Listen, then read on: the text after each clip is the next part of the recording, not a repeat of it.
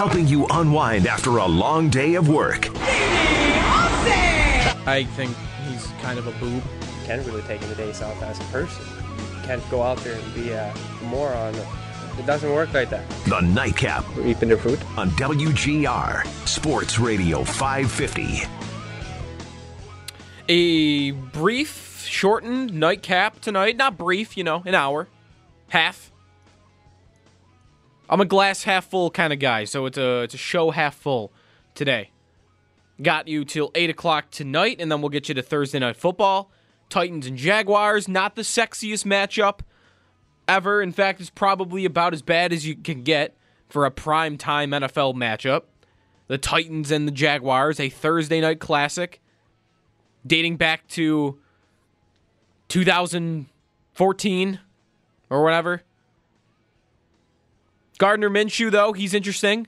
There's a couple things to look for in this game. Uh, most of them are fantasy related things or gambling related things. If you look at the game straight up, uh, you know, you think about it from the Bills' perspective, these are two teams I should expect to be better than. I hope. The Jaguars, especially at this point, without Nick Foles.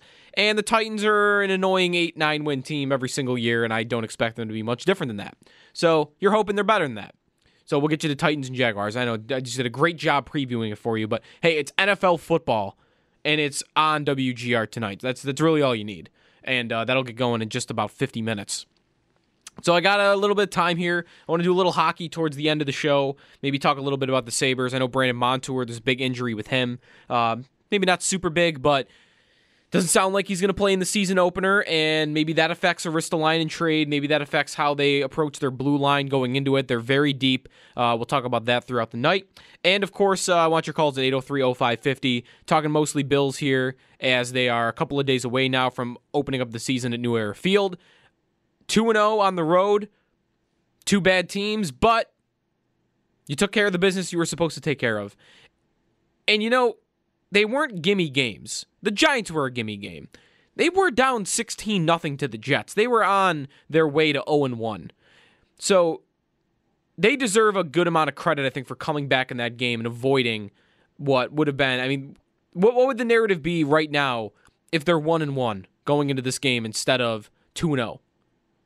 Well, not only is it now the Bills are expected to beat the Bengals, it would change into you have to beat the Bengals, and you're probably not a six point favorite. Maybe you're a three point favorite, and you're not getting as much hype around the league as a lot of people are giving them.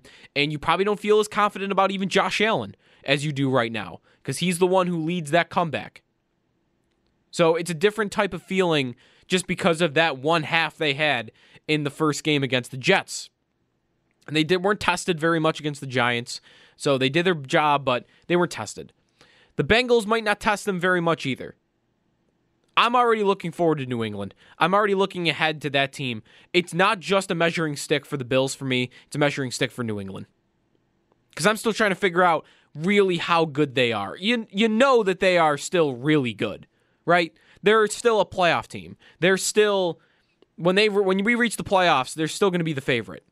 But are they on that peak New England level? Are they on the 07 level? Are they like some of the best teams New England has had? There's just no doubt about them ever. And they just go all the way.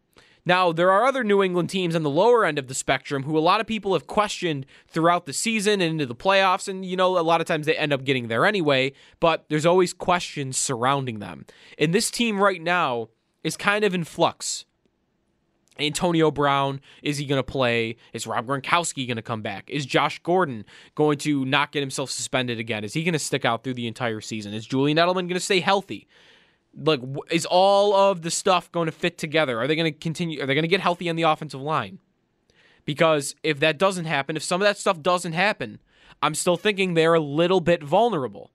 But we don't know that yet. They haven't had a real test. Miami, nothing. And Pittsburgh, man, I don't know. I don't know if I'm supposed to give New England all the credit for that. Pittsburgh just didn't look right. Roethlisberger didn't look right. Receivers dropping balls all over the place, especially Donte Moncrief. If you had him in fantasy, you know what that's about. Dude's got like five drops already this season on like six targets. It's insane. They looked a little off, and they looked a little off in their last game too, against San Francisco. So next week. You don't want to look straight past the Bengals, but how much is the Bengals going to tell us? They should beat them. I guess if they don't, and that maybe makes the game important, then that's that's a setback. Suddenly, I'm not thinking about 10 wins almost at all. I'm not. I'm sure some people will, but I won't be thinking about 10. Certainly won't be thinking about 11. I'll be back to can I make it in at 9 and 7? Because you got to be able to beat a team like Cincinnati, I think, if you want to approach the 10 11 win mark. New England next week. Do they have the firepower on paper to keep up? We know the Bills have the defense to match New England. You can do as good a job as you want defending them, but you know they're going to get their points. They're going to get 24, 26, 30 plus points almost every time they play you. Do the Bills have the offense to consistently keep up with that? New England's got a pretty good defense. So it's not nothing to get 30 points against them. Do they have the firepower to do it? And I think you still have to question that. Even though they're 5 of 5 in the red zone. And Josh Allen looks not only good, but he looks efficient. And Devin Singletary looks really good. And they're getting good production from some rookie tight ends. And John Brown and Cole Beasley look like great free agent additions. All of it looks pretty good so far. The offensive line, all of it looks pretty good. But will it all gel together when they really play the big boys? When they play New England, when they play Philly, when they play Dallas, Baltimore, New England again. That's really it. Good thing about the schedule is that's really about it. And I'm not sold yet the offense can do it, but I'm optimistic the Bills offense can do it. Couple of things they need, I think, to reach that that point. And one of them is skilled positions. I'm very impressed with their wide receivers. I don't think you have to think much about them. Now, I'd like to see Robert Foster playing above Zay Jones, but that's not a major thing to me. Running back and tight end. I know they think they're deep at running back. And I was actually optimistic about Frank Gore coming into the season, and he's been okay, but he's been not quite what he was last year, and he's kind of reverted back to what he was a couple years ago when the Colts didn't want to re sign him. He's you know, plug and play. He's going to get you three and a half yards a carry. He'll do the job fine, but you're not getting a lot of dynamic plays. You're not getting a lot of explosive uh, hits through the hole. You're not getting the catching. Whereas last year, we kind of saw a different, revitalized Frank Gore in a different offense. And I thought that him coming to the Bills off that year in Miami last season, where he was really good, well above average in yards per carry, about five yards per carry, much better than LeSean McCoy was, that the Bills would be able to keep that going. Through two games, he's had a couple nice plays, but otherwise, he's just kind of looked like a guy. And when I'm thinking about the Bills and what they really need on their offense long term still, they are dynamic playmakers. Guys that you can throw a screen pass to, and they're a threat to take it to the house. And the only two guys I think you have on your offense right now where that can be a legitimate thought. I could throw a screen pass to this guy and he can go all the way. I think about John Brown for that, and I think about Devin Singletary for that. And that's about it. Those are really your most dynamic players and really your only real dynamic players. I watched the Chiefs last week, and they're a team I like to compare the Bills to a lot because I want the Bills to build their offense in the same light that they do. The Chiefs, even their depth players, are all dynamic playmakers. Tyreek Hill goes out, who might be the best at it in the league. There you go. There's Mecole Hardman, who they just drafted, who can take it to the house at any moment. There's Demarcus Robinson, who they can just plug in and play, and he can do the same thing. There's De'Anthony Thomas, who's like their sixth wide receiver. Same thing. Little, fast, speed, quickness, dynamic. They have it everywhere. And the Bills don't really have it everywhere. They have a couple of guys, and they have some nice players on the offense. They have good depth, but they don't have depth in the dynamic capacity. So, if Singletary does not play this week, here's my thought. He's not the most dynamic player in the world. I'd like to see a lot more of TJ Yeldon this week. I'd like to see a lot more of TJ Yeldon. I'd like to see him utilized in the pass game. I'd like to see him utilized as a receiver. I'd like to see him utilized on screen passes. And honestly, I'd like to see him used as much as Frank Gore if Devin Singletary is not playing. Now, this is a kind of a debate going on in fantasy right now. You look in the rankings, and Frank Gore is ranked pretty high because a lot of people are expecting some big volume for him. 19 carries last week. That coming off the heels of Devin Singletary being injured. Now, this week, you would probably expect that number to be relatively the same, right? 19 carries maybe for Frank Gore. If he doesn't get to that, you would think maybe it's a little lower, but not much. But what about the catching? What about the volume and the receptions? What about the touchdowns? And I'd like to see Yeldon kind of utilized in that way. We know he can catch the ball. We know he's a big back who can use it in short yardage situations. And I think he's very capable because of his starting experience with the Jacksonville Jaguars. He has the capability of taking on a pretty sizable workload if you need him to. So I'd like to see Yeldon kind of merged into this offense more than he's been because he really hasn't been. Not a lot of snaps. The clear and the far and away third running back on this team. Not even used much in passing downs, which I think a lot of people thought might happen. Not on short yardage. Will they use him? Because I do think he's a weapon. He's not the best weapon in the world. There's a reason he's a third string running back, but he's a guy that the Bills can use, I think, if they need him to, and I think he would do a pretty good job. As long as he doesn't fumble. I mean, just don't fumble because that, that's been one of his issues. Just don't fumble, and I think you'll be okay. The other position that that I'm thinking about when I'm thinking about keeping up with teams like New England, those really good offenses, can I keep up with them? It's tight end right now. Two games in, it's gone pretty well. The two rookies, Sweeney and Dawson Knox, have both done a pretty good job. And Lee Smith's just a blocker, but that's really all you can expect from him. Tyler Kroft, I think a lot of people were hoping to see him on Sunday, see what he's got. He was coming into the season, the Bills starting tight end. They paid him to be the starting tight end. And we didn't get to see him in the preseason. We didn't get to see him in training camp. We didn't get to see him in the first two games. You'd like to be able to see how he operates in this offense on Sunday. He re injures his ankle. Not re injures, he injures his other ankle. Don't know the severity of it yet. Maybe it's minor. Maybe he plays on Sunday. Maybe, though, we have to start preparing for the fact that this guy is injury prone. And you know, you win some, you lose some. The Bills have gotten away with uh, paying some injury prone players in, in the past year. They paid Trent Murphy coming off a torn ACL. They paid uh, Kevin Johnson, uh, the corner, after missing an entire season. They paid Tyler Kroft coming off foot surgery. They're not afraid to go after a player who's talented, who might have availability issues. And Kroft might be the one they don't get away with it. He was okay in Cincinnati. He was even good in Cincinnati. But if he's not going to be on the field for you, what do I now have at tight end? And I think Dawson Knox has done a phenomenal job in a couple of blocks this season. Now, they haven't gotten much out of the pass game from them. Maybe Josh Allen doesn't want to use tight ends in general. A lot of quarterbacks like Aaron Rodgers, I think, for this. Not trying to compare, you know, Allen to Rodgers too much, but Aaron Rodgers is amazing. The most talented quarterback in NFL history. Has never used the tight end position, no matter who they've had. Jermichael Finley was like a really good athlete at tight end. Hardly used him. And there was like one year where he did.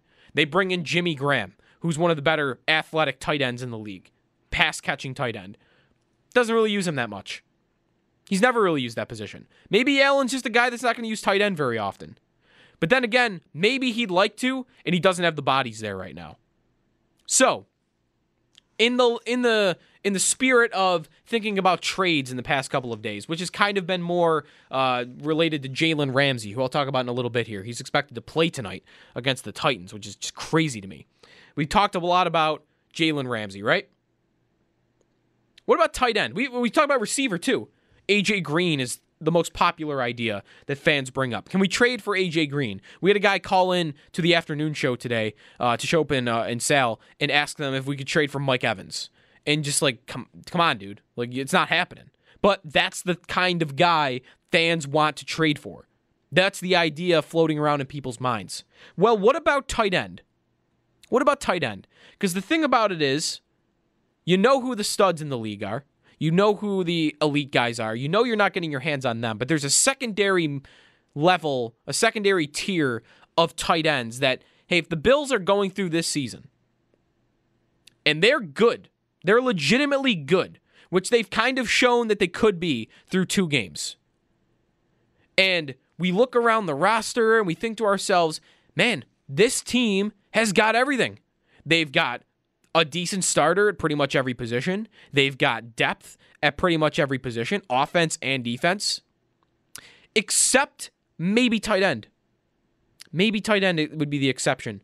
You've got a seventh round rookie, a third round rookie who, by his own admission, uh, was raw coming into the league, uh, and a veteran guy who only blocks.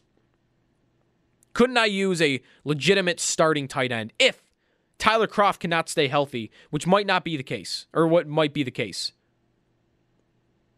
He's missed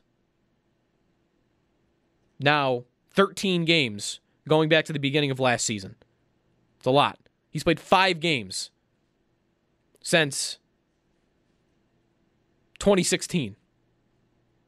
Like almost go back three years. The guy's played five football games. So I might be hesitant to just assume I'm going to get him back. And if this ankle injury is severe, or maybe you just can't expect him to get healthy for you, it's just too much. I could see throwing an asset or two down on a tight end. I, I kind of like that idea more than even the Jalen Ramsey idea. Because one, there really isn't a tight end the level that I'm thinking about here, like the George Kittles, the Travis Kelce's, the Zach Ertz's, maybe Zach Ertz, but there really isn't that caliber of guy out there that I think you could reasonably trade for. It would we're talking like maybe like a like a third round pick for a guy or a fourth round pick for a guy, maybe a second round pick for a guy. We're not talking about a major trade, but a trade. And maybe a solid one. For a position, maybe the only position that you've got some questionable depth and some questionable starting players at right now. So, just looking at, you know, who's coming up in free agency, who's a team that might be looking to unload a tight end who they might not be able to re sign anyway. And I, I landed on a couple of guys. So I want to go through those real quick. Couple of tight ends that, hey, if the Bills get really good and they keep going down this path, they keep winning games, and they get to a point where Tyler Kroft, they can't trust him to be on the field, is there a guy at tight end that we could put on this roster and now really say, truly say, hey, we got it all. We got a guy everywhere.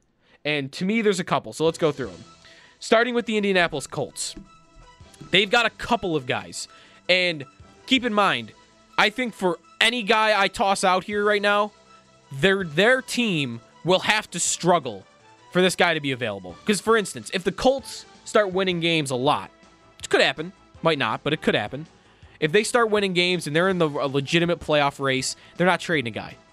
But if they struggle, then maybe this could happen. Eric Ebron and Jack Doyle. They are both upcoming restricted, or they're both upcoming free agents, unrestricted free agents. They'll have to make a decision there because both of those guys are good.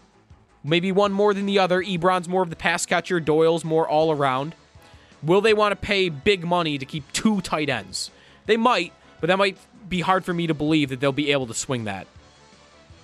Snap count, always splitting it up. One of them might want to leave anyway and become a full time starter somewhere else. So, can I get one of those guys? Can I wrestle away one of the Colts tight ends, Eric Ebron or Jack Doyle? I might want to think that Jack Doyle would be the one that, if they struggle, would be more available.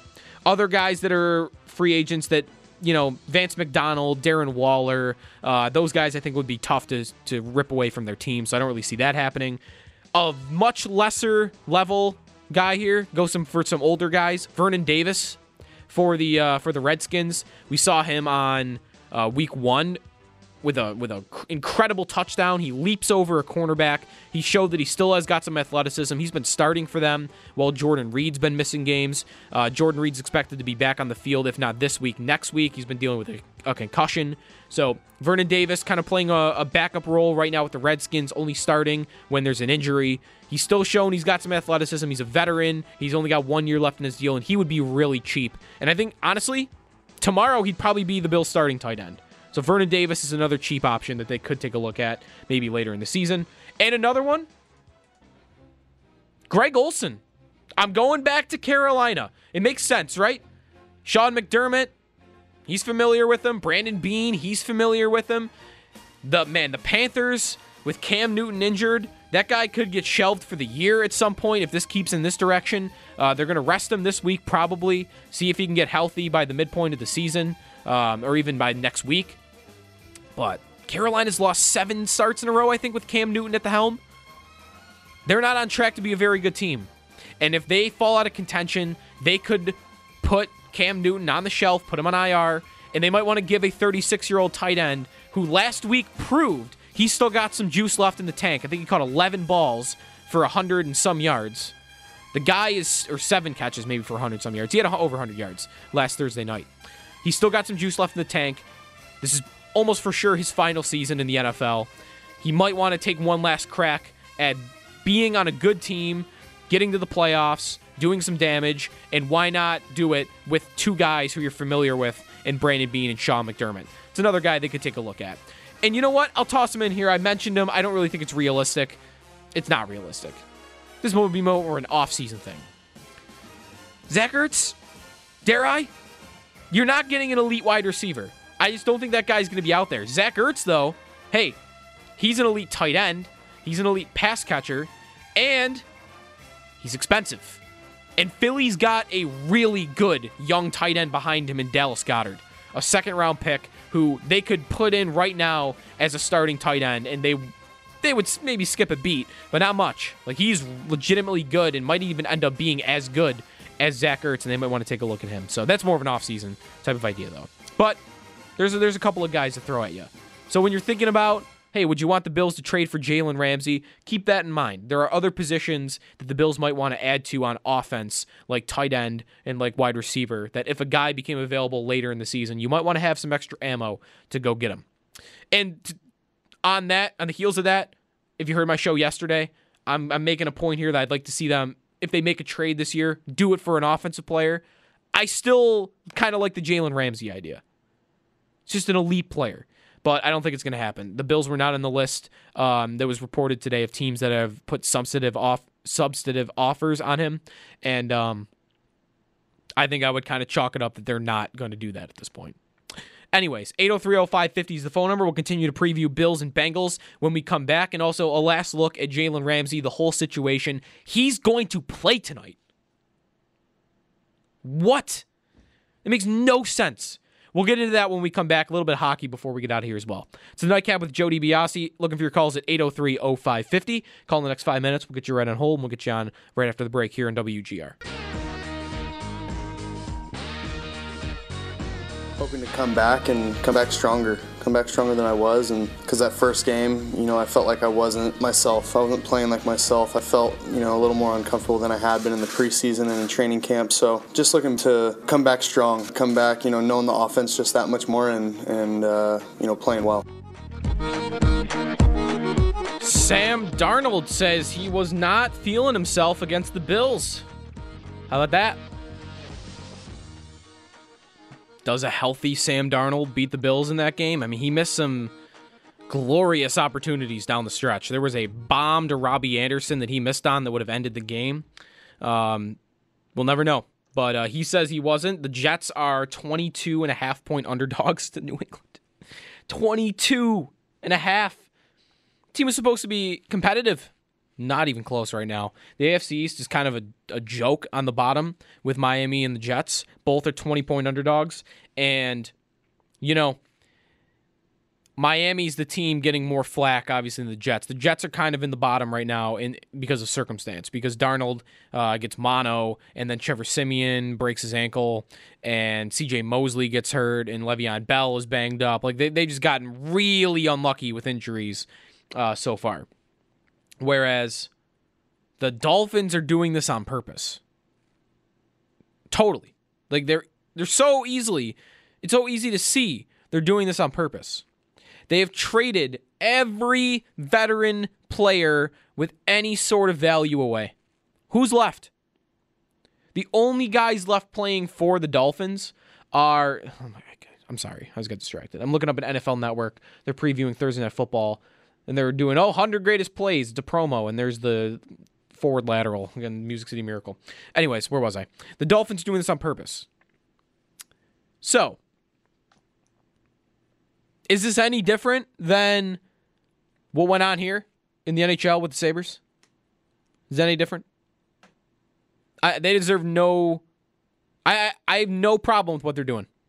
None, none at all. Because what it's almost it's not the same as like the Sabres, for instance. When McDavid and Eichel, you finish last, you know you're getting a stud. You're getting a great player, no matter what. Both are generational.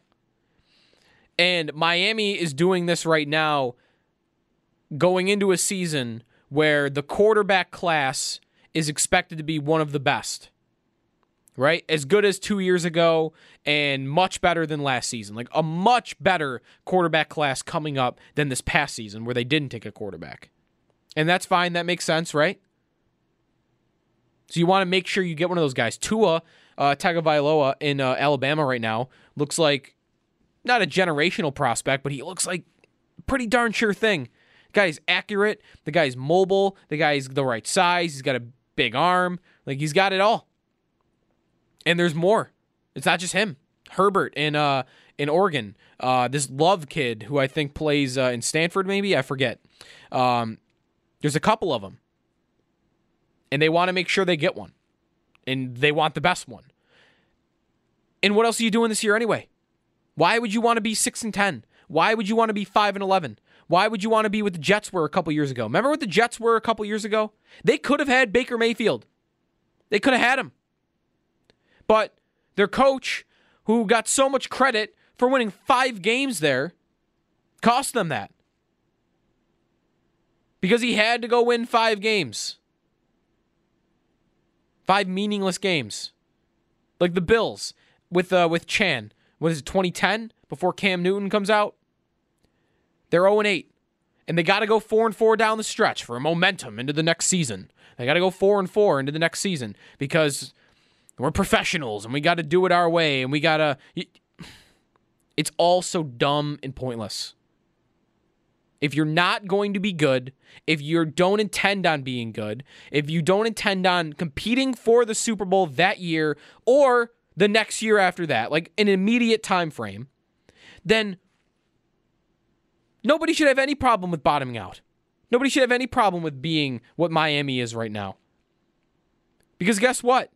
In two years, if they end up drafting first overall and they get Tua, they're going to be better off for it. They're going to be much better off for it. The value of getting that quarterback versus five, six wins. Which let's be honest, let's be let's be real here for a second. The Dolphins bring back everybody. They bring back Tannehill. They bring back hey, even Frank Gore. They bring back Kenny Stills. They don't trade Minkah Fitzpatrick. They bring back Cameron Wake. Is that team winning more than six or seven games? They're probably not, unless they get really lucky. They're not better than a six or seven win team. And they've been doing that for how long? They've been stuck in Tannehill purgatory. He's he's fine. He'll get you the seven wins, but not more. And they had been doing that over and over and over and over. And what's your pathway to doing something else? It's moving on from him, starting over, and making sure that the next quarterback you bring in is going to be better than that. And that's kind of been my fear about what happens here with Josh Allen. Kind of along the lines of the Tannehill purgatory, um, kind of deviating now from the the whole Dolphins tanking conversation. I want him to not. I want him to be great or terrible, and I don't want the in between. And that might feel weird, rolling off the tongue, but I don't want to be the Raiders with Derek Carr, or the Bengals with Andy Dalton, or the Dolphins for years with Tannehill, or the Ravens for years with Flacco. I just don't want to be stuck in the middle like that. You want to know, and you want to know if he's great. And if he's not, if he's something in between, I'd like to think the Bills are going to have the wherewithal to move on from him. Now, the good news is he's trending towards being better than that, right? He's got more tools than all of those guys. And to be honest, It's only two games, but two games in, he's looking pretty good. He's looking pretty efficient. So I hope that he's better than what that was because that's important. And the Bills haven't even had that. So we haven't really even had this debate. And maybe Allen will be the first one we have with it. I hope that he doesn't.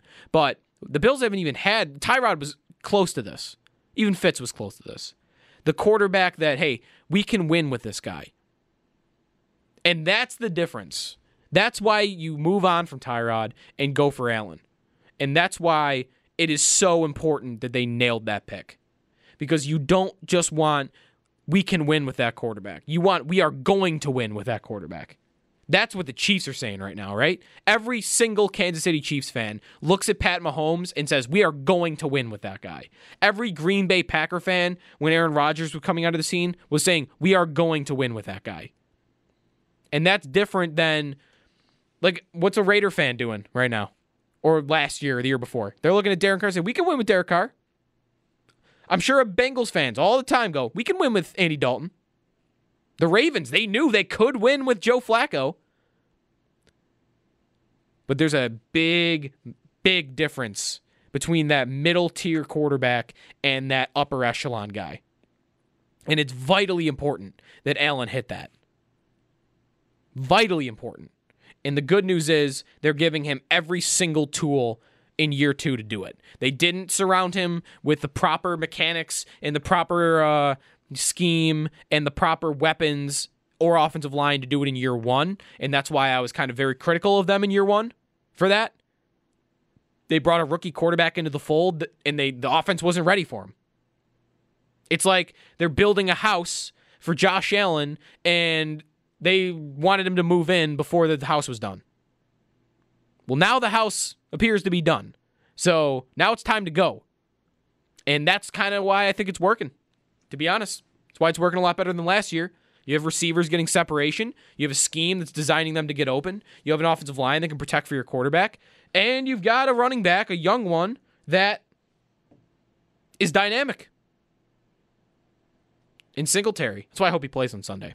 So, you know, all this being said, let's have Allen be better than that middle tier quarterback. Please let that happen.